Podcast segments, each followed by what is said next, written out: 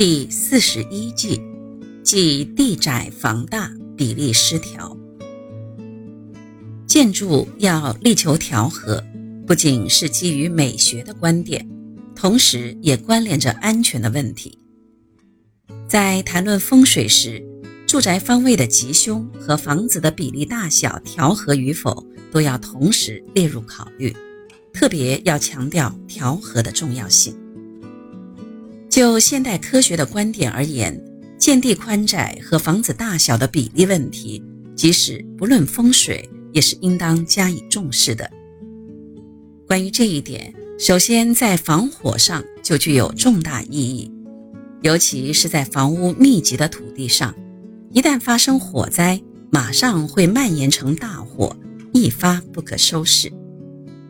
除了预防火灾之外，在物理条件上还必须注重通风、采光等。住宅要尽量避免给邻居带来压迫感，尽量能够感受到独立、开放的居家环境。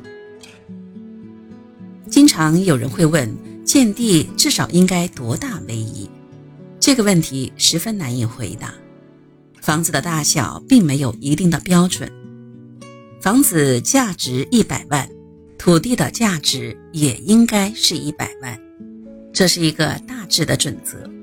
如果财力有限，只能买块小土地的话，那就应该远离高级住宅区，因为那里不容许将房子盖在狭小的土地上。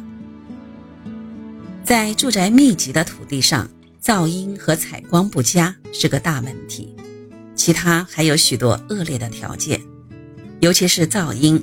木造的房子很难加以隔绝，因此建议在这种地方用混凝土盖房子，因为它是密度很高的材料，隔音效果会更好一些。以一般住宅而言，水泥是最适合不过的了。